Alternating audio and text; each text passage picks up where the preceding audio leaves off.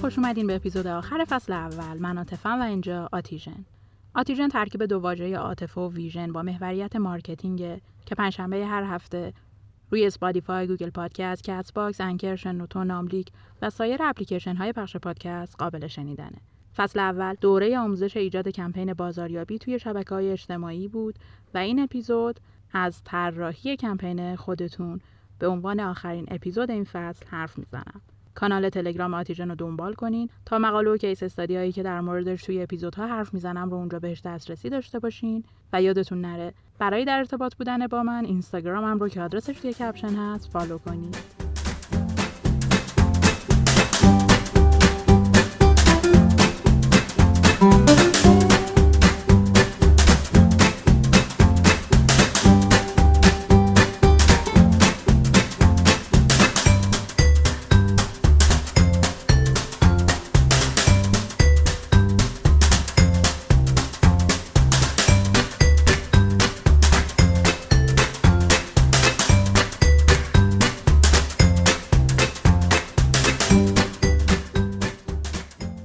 دیگه وقتشه که هر چیزی رو که تا حالا یاد گرفتیم با همدیگه میکس کنیم و یه طرح تبلیغاتی و یه محتوای نمونه‌ای ساده توی شبکه های اجتماعی ایجاد بکنیم.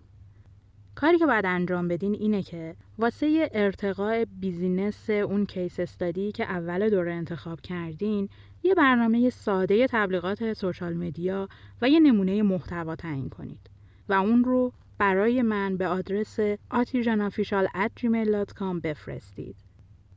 موقع نوشتنش به این موارد دقت کنید. اینکه واسه اون شخصیت خودتون یه بیانیه یه هدف و یه مخاطب هدف مشخص رو توی حد اکثر 100 کلمه تعریف کنید.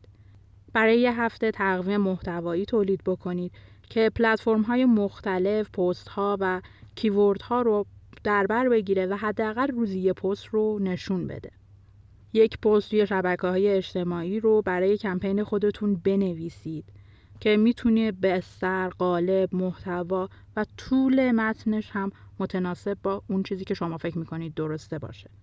لطفا قبل از ارسال خوب همه این موارد رو بررسی کنید که بعدش دیگه قابل اصلاح نیست. اینطوری شما تقریبا یک کمپین بازاریابی شبکه های اجتماعی رو ایجاد کردین.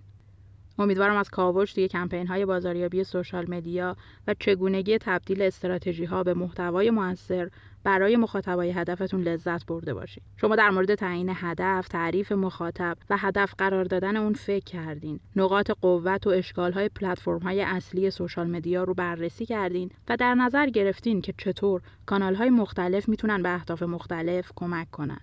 علاوه بر اینا شما روش های مختلف دسترسی و پیدا کردن مخاطبا رو توی پلتفرم های social media کشف کردین چگونگی برنامه ریزی و زمانبندی موثر فعالیت ها توی social media و همینطور اهمیت اندازه‌گیری و تجزیه تحلیل رو هم یاد گرفتین و با استفاده از اون سه تا case study بینش و یادگیری خودتون رو در طول این دوره می‌تونین به چالش بکشین و یه فرصت خاص واسه اون شخصی که انتخاب کردید ایجاد کنید.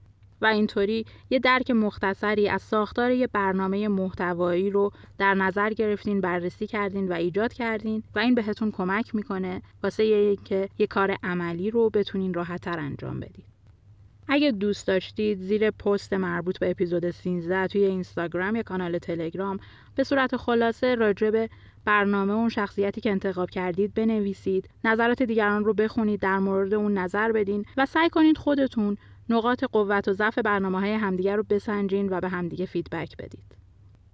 و در آخر اینکه اگه بیش از 90 درصد اپیزودها رو کامل گوش کردین می‌تونین آزمون پایانی رو که به زودی توی کانال تلگرام می‌گذارم رو هم انجام بدین و متوجه بشید که از این دوره چقدر چیز یاد گرفتید.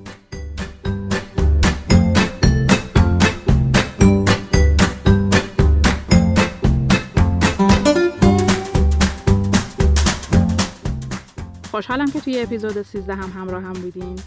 تا فصل دیگه خدا نگهدار. یادتون نره همیشه مشتاق خوندن نظراتتون هستم.